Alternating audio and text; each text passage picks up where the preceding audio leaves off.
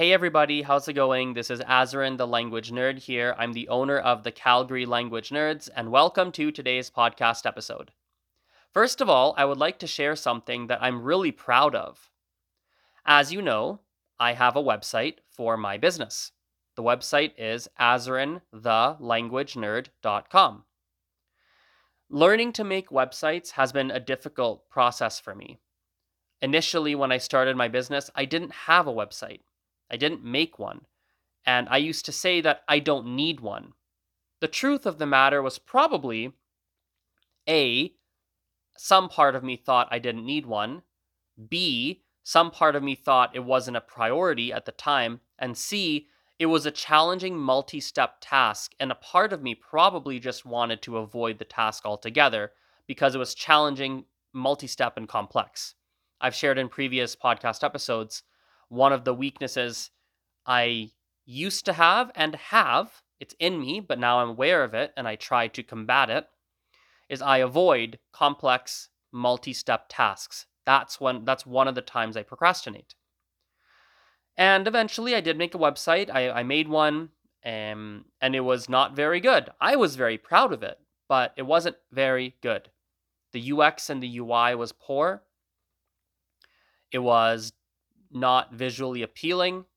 It definitely did not convert any sales. It was, I think, difficult for people to find the information they're looking for. My cousin looked at the website once, and this was after I'd made a couple of modifications and I felt really good about it. But my cousin, who has an eye for that kind of thing, looked at it and said, Azarin, this looks like this website is from like 1992. I think she said something like that. It was so old-fashioned. And she's like, what are you, some old man with a newspaper? I think she said something like that to me. So I modified it, and it never really was perfect. It was fine, but wasn't great. And I've just been learning more and more about UX design, UI design, website design, what converts, what are people looking for, what's the experience people want on a website. And I'm learning a lot about it. And recently I learned how to make pages on my website completely from scratch. I used to just rely on templates, but recently I learned how to make them from scratch. So you give me a blank canvas and I can start to build whatever the heck I want to build. And ever since I did that, I was able to build a much cleaner website. There's still some mistakes and there's things I have to clean up, but it's way better than it used to be. And I'm prouder than ever because when I look at the website now, I think to myself, this actually looks like a real website, well made by someone who knows what they're doing. Hell, maybe I'm wrong. Maybe when people look at it, that's not what goes through their mind. Because even in the past, when I made my website, I thought, wow, this is so good. But this time I really think I've at least done way better than I used to have. So I'm very proud of myself, and I wanted to share that. I think the learning point that people can take away, whether it's with your languages or not, it kind of doesn't matter. A lot of the advice I share applies to any skill you try to learn, languages or otherwise. I think one of the things that's really important is to compare yourself to who you used to be today. Who you used to be yesterday, excuse me. Compare yourself to who you used to be yesterday and to nobody else, because nobody was dealt the exact same cards that you were dealt. This is something I heard from Jordan Peterson. This is someone I've listened to a lot of his content. And this is something he said, which I think makes a lot of sense. Nobody has been dealt the exact hand that you were dealt in life. And therefore, it doesn't really make sense for you to compare yourself to anybody else but who you were yesterday. He does make a case, Jordan Peterson, that maybe if you're really young, there could be some value in comparing yourself to others if you're 10 or 11. I don't know if I could fully articulate his reasoning, but all of you listening, you're adults, or the vast majority of you are adults, and so I think that's about right to look at who you were yesterday and just compare yourself to that and not to anybody else. There's value in using other people as motivation to learn, to steal, not steal, excuse me, to learn new ideas from, different perspectives from, that's valuable. And you can look at someone and say, wow, that's an ideal. I want to be like that person. But ultimately, when you look at the results that you're trying to get in a language or with your income, with anything, if you're trying to get better, you need to look at, well, what was I doing yesterday? And how can I be a little bit better today? You shouldn't say, oh, this person was able to learn Spanish in 2 months. Wow, I've been learning for a month and I can't even order a coffee. Wow, let me try to figure something out, and I must be doing something wrong if this person did it in 2 months. And maybe you are doing something wrong, by the way, you might be, but you need to look at what you were doing before and then try to improve upon that. Use that as the baseline. I hope that makes sense. I'm sure I could have articulated that a little bit more clearly, but I think you understand generally at least what I'm saying. Now, with that aside, I want to dive into the main topic of today, which is how to learn a language quickly. How to learn a language very fast. I don't talk about this topic very frequently. I don't usually make content around how do you do something quickly? How do you have great results fast? What's the fastest way to learn? What's the best way to learn? What's the best app? What's the most effective this? That's not the direction I tend to go in. But today, I'd like to go in that direction. I would like to talk about how to learn a language very quickly. Before I share the method, don't fast forward this part. Maybe you're thinking, Azarin's taking too long to get to the point. No. Listen to this. This is the most important part. Before you hear what I have to say, I want to warn you that when I say the thing I'm about to say, the strategy, the thing you can do to improve very quickly in another language, before I share it, I want to warn you, when I share this piece of advice, it's going to stir a lot of emotions in you. Some of you may want to close your minds. Some of you may say, Azarin, you're crazy. Some of you, who knows? It's likely going to spark emotions in you that humans usually run away from. Anxiety, fear, denial, maybe anger. Those are probably the emotions that are going to come up in your body. All I ask is that you hear me out. You hear me out on what I'm about to say. You hear out my reasoning, okay? I might be wrong on what I'm about to say. I think I'm right. This is a new idea in my mind, and I'm pretty sure it's right. But, I might be wrong here because it is a new idea that has only recently come into my mind. Now, here's the piece of advice. Are you guys ready? If you want to get really good in a language or really anything really fast, you have to sacrifice and suffer. Let me say that again nice and slowly. If you want to get really good at something really fast, you have to sacrifice for it and therefore, and as a result, suffer for it. Okay, now hear me out. Just have an open mind. I know some of you might be thinking, what the heck are you talking about? What tree are you barking up, Azarin? Let me explain. If you want to achieve greatness in anything, and greatness is defined could be defined in many ways, but if we look at languages, I would say if you're trying to become very fluent very fast, that would be some form of greatness. And I call that greatness because 99.999% of people, I don't know if that's the right percentage, but the vast majority of people, they do not even reach a high degree of fluency, period. They might achieve a conversational degree of proficiency, but a very, very, very, very fluent level, not typical. In fact, my feeling is that even a conversational level, something like an intermediate level, is also probably reasonably unlikely. If you're to look at the number of people that try to learn a language and how many people even get conversational, I would not be surprised if the majority of people don't even make it to a conversational level. I wouldn't be surprised. So even making it to a conversational level is a real accomplishment, and becoming very fluent is an even bigger, even more noteworthy accomplishment. And so if you're trying to do something that's a real accomplishment and you decide to yourself, just getting to that accomplishment is, or I'm sorry, just getting to that level is a real accomplishment. Whether it takes me a long time or not, that's a real accomplishment. If that's already the terrain that we're playing on, and now you want to make things more difficult to say, I want to get there faster, that's a big accomplishment. That's huge, and that's very hard. And the moment you try to do something like that, you need to sacrifice a lot in the present in order to reach that kind of result. So if you were trying to run, I'll give a couple of examples.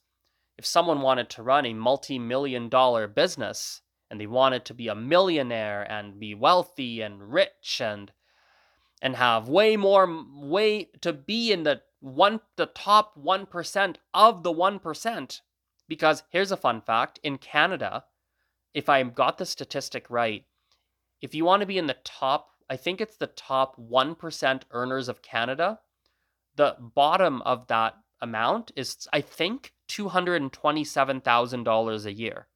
So if you earn $227,000 a year, you've now entered the top 1% income earners in Canada. I think that's the number. It's something like that. And in the US, I could be wrong. I think the number is $400,000 a year. So if you make $400,000 a year in the US, you are in the top 1% income earners in the country.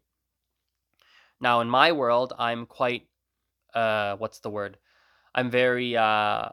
consume a lot of content.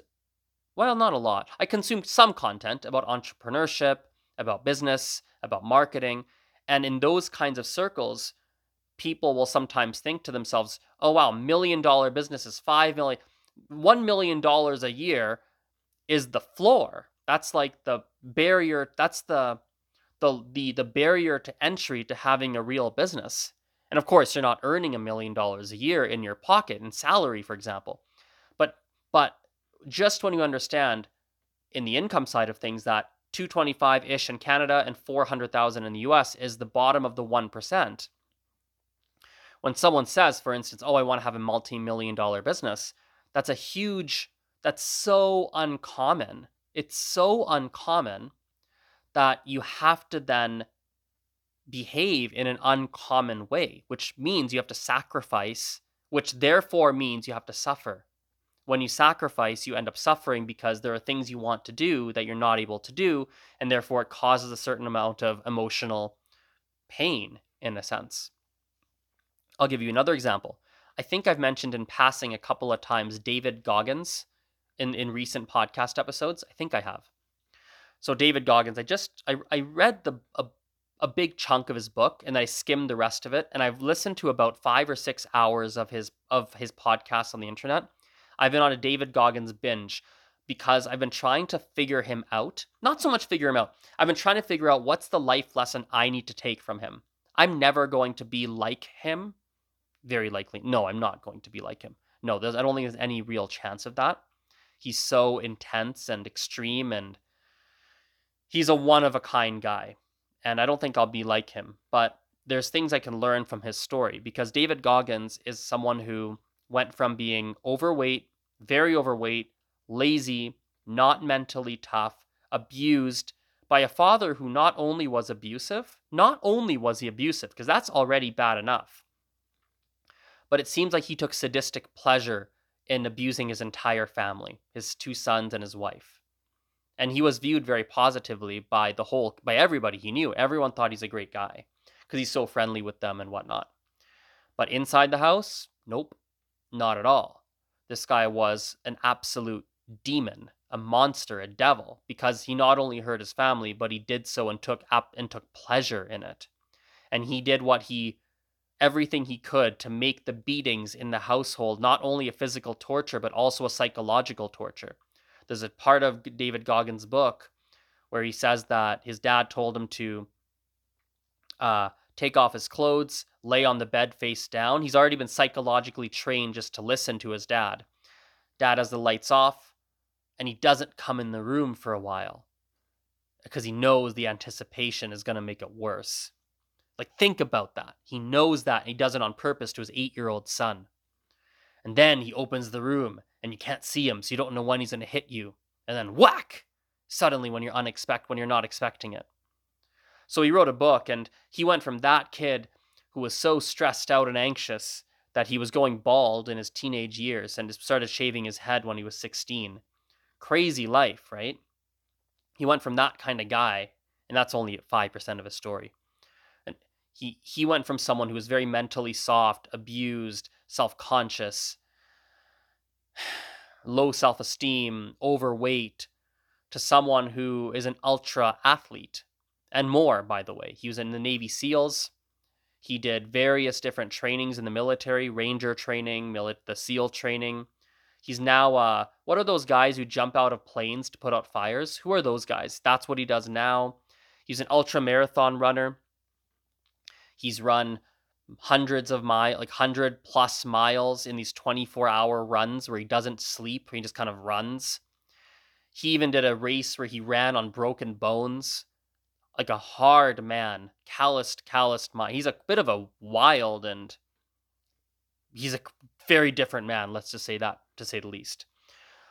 And one of the things that he was talking about, in fact, I even wrote it in my little notebook here. Let me flip back a couple pages.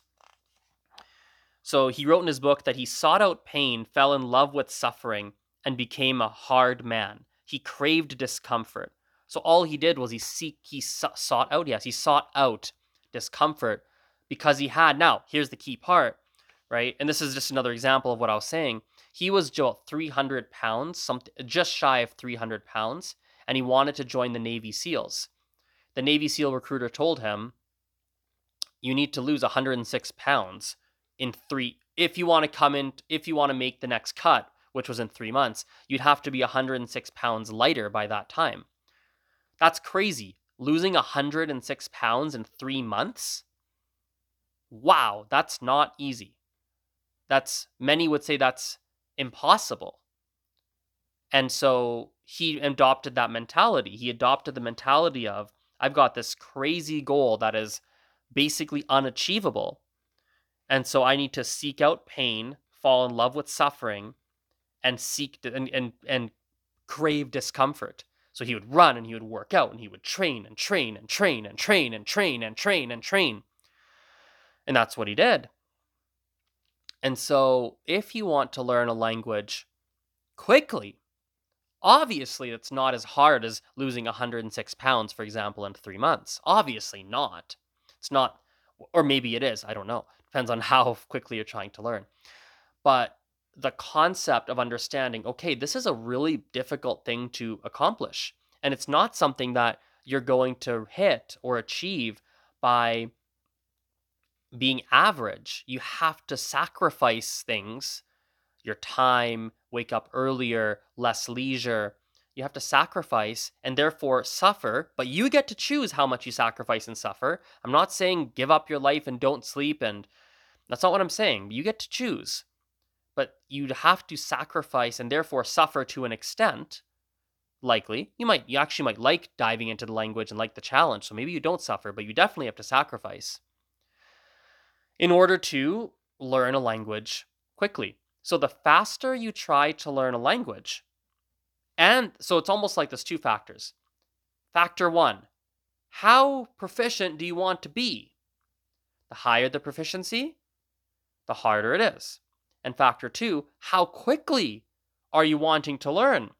The faster you want to learn, the harder it is. So if you're trying to get to a very high degree proficiency in a very short period of time, that means you have to increase the amount of sacrifice. It's like if you have a chart, the higher the degree of fluency and the shorter the time frame, the higher the sacrifice and therefore suffering. And so that's the key ultimately, I believe.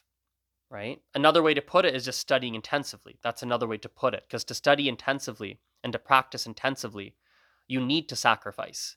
You can't go hang out with your friends as often. You can't maybe sleep in as much as you would like.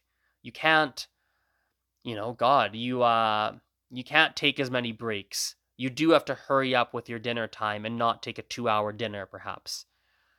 You do have to maybe do things 5, 6, 7 days a week for the language. That's what intensive studying would mean. at the most extreme levels, of course. And so it would be about sacrificing and suffering. And what's interesting, using another David Goggins example, what's interesting about Goggins is he seems to increase his performance when he suffers. I just heard a podcast today, or podcast clip, with someone else, not with Goggins, with another individual. But this individual trained with David Goggins, and he was just talking about him. And he said what's interesting about Goggins is, for example, they were in the gym and they were doing bench presses, and they'd done like 600 or something reps with whatever the weight was, like a lot. And he said that his last final set, Goggins, in his final set where you'd be the most tired, he did more reps than his initial set where he'd be the least tired. He actually did more in his final push than the initial push. So he embraces that pain, and he uses that as a fuel, and he goes to this mental place that allows him to push through it. And, you know, that's something that would be very important if you wanted to learn fast, very fast. That's why I never talk about it. I talk about patience and, you know, doing the tried and true and doing 3, 4, 5 hours a week, which is already pretty tough depending on your lifestyle. It's already pretty tough. But even just managing that and being consistent, you know, I usually give more advice like that.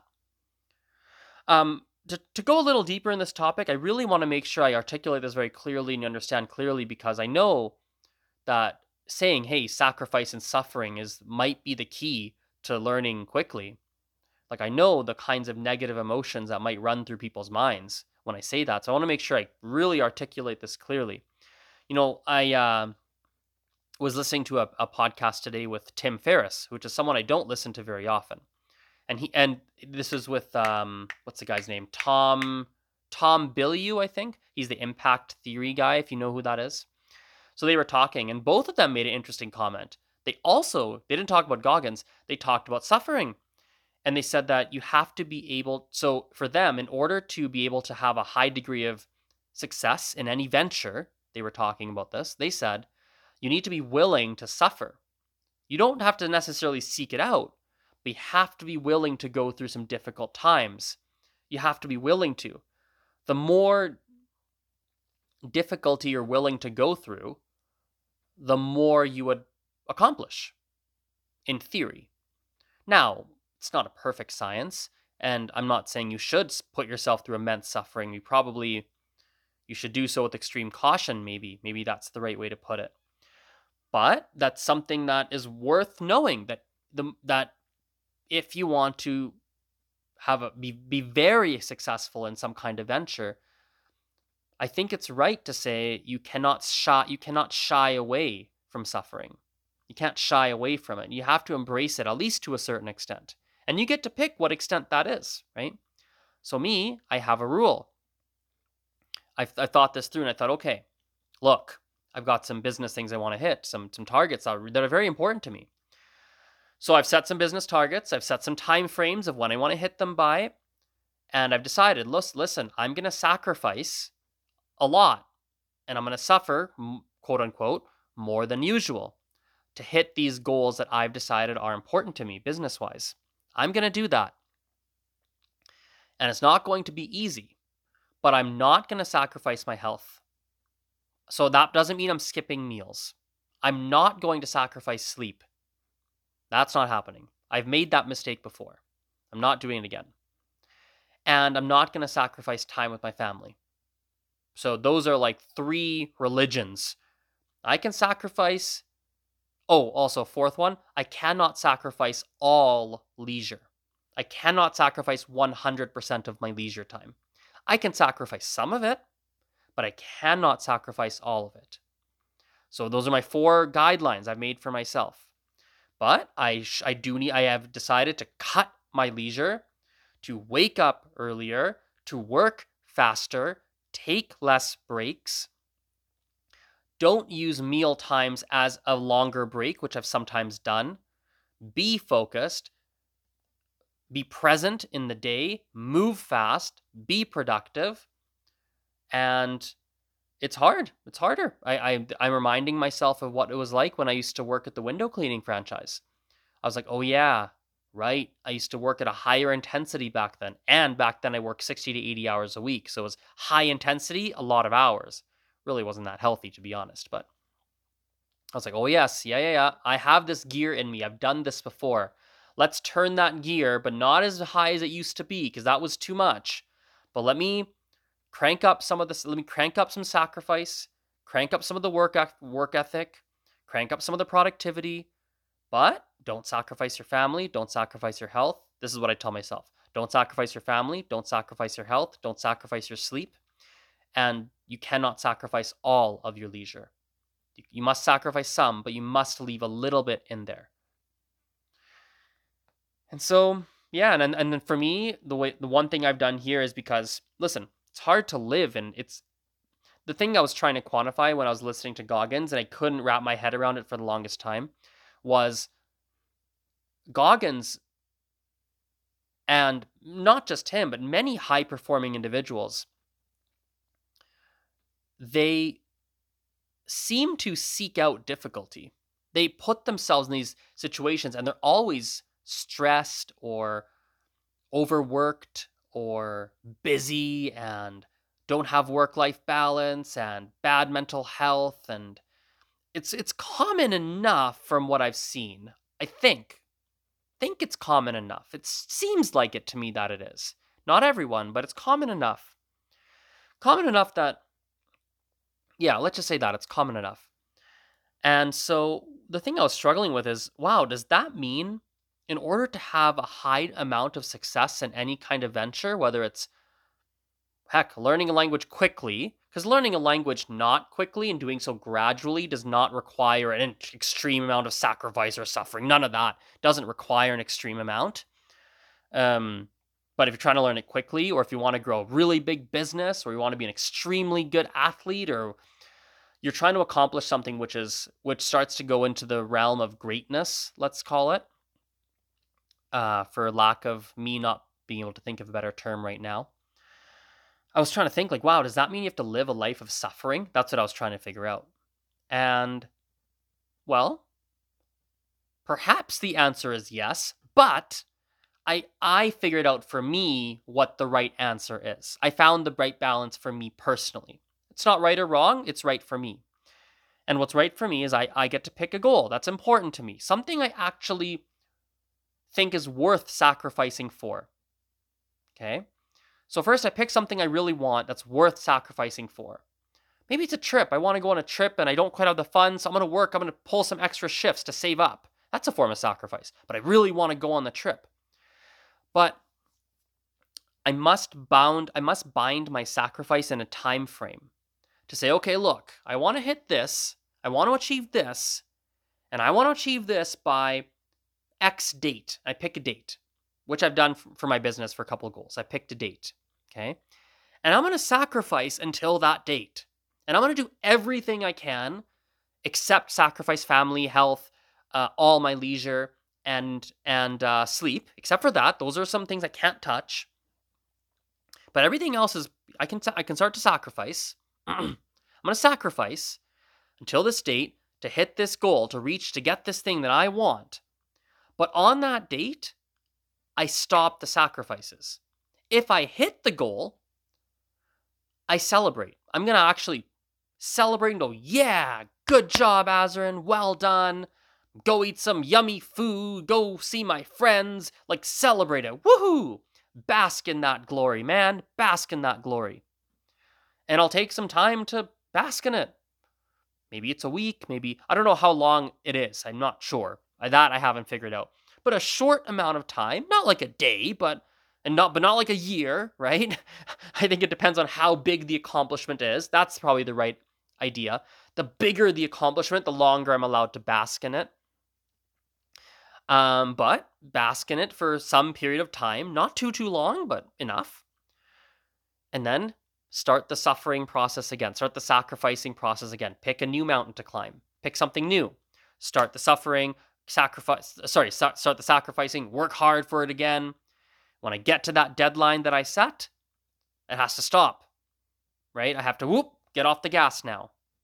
And if I missed the goal, let's say I aimed for something and I missed, I really sacrificed. I actually gave it my all and I didn't get what I wanted.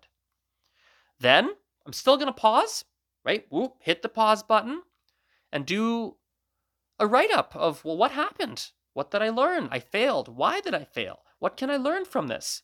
Take a moment to lick my wounds. Rest up. You know, start sacrificing less again. Bit more leisure, bit more family, bit more relaxing, right? Recover. Once I've learned from my failures, I think I've got some good lessons from it. Try to hit the goal again.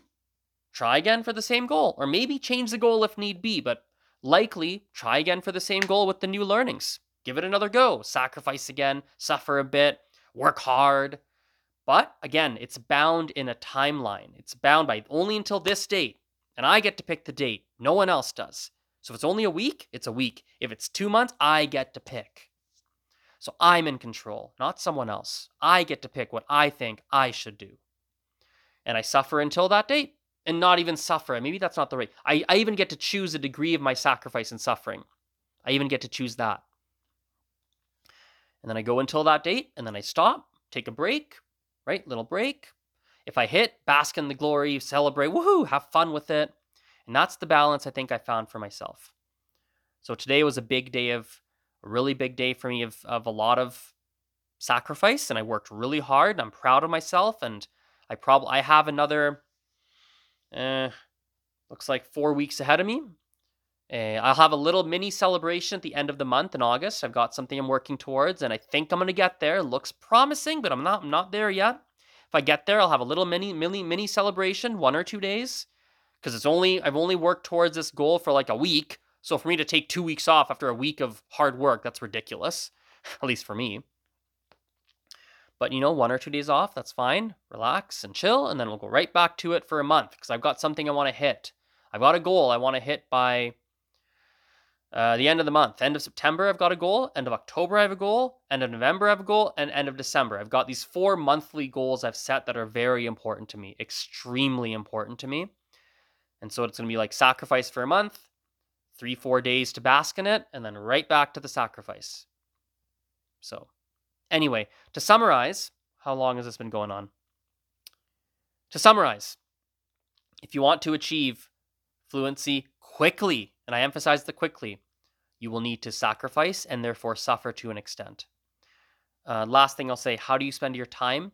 Well, you want to spend your time on lots of comprehensible input. If you don't know what that is, Google it. So lots of comprehensible input, lots of interaction with other speakers.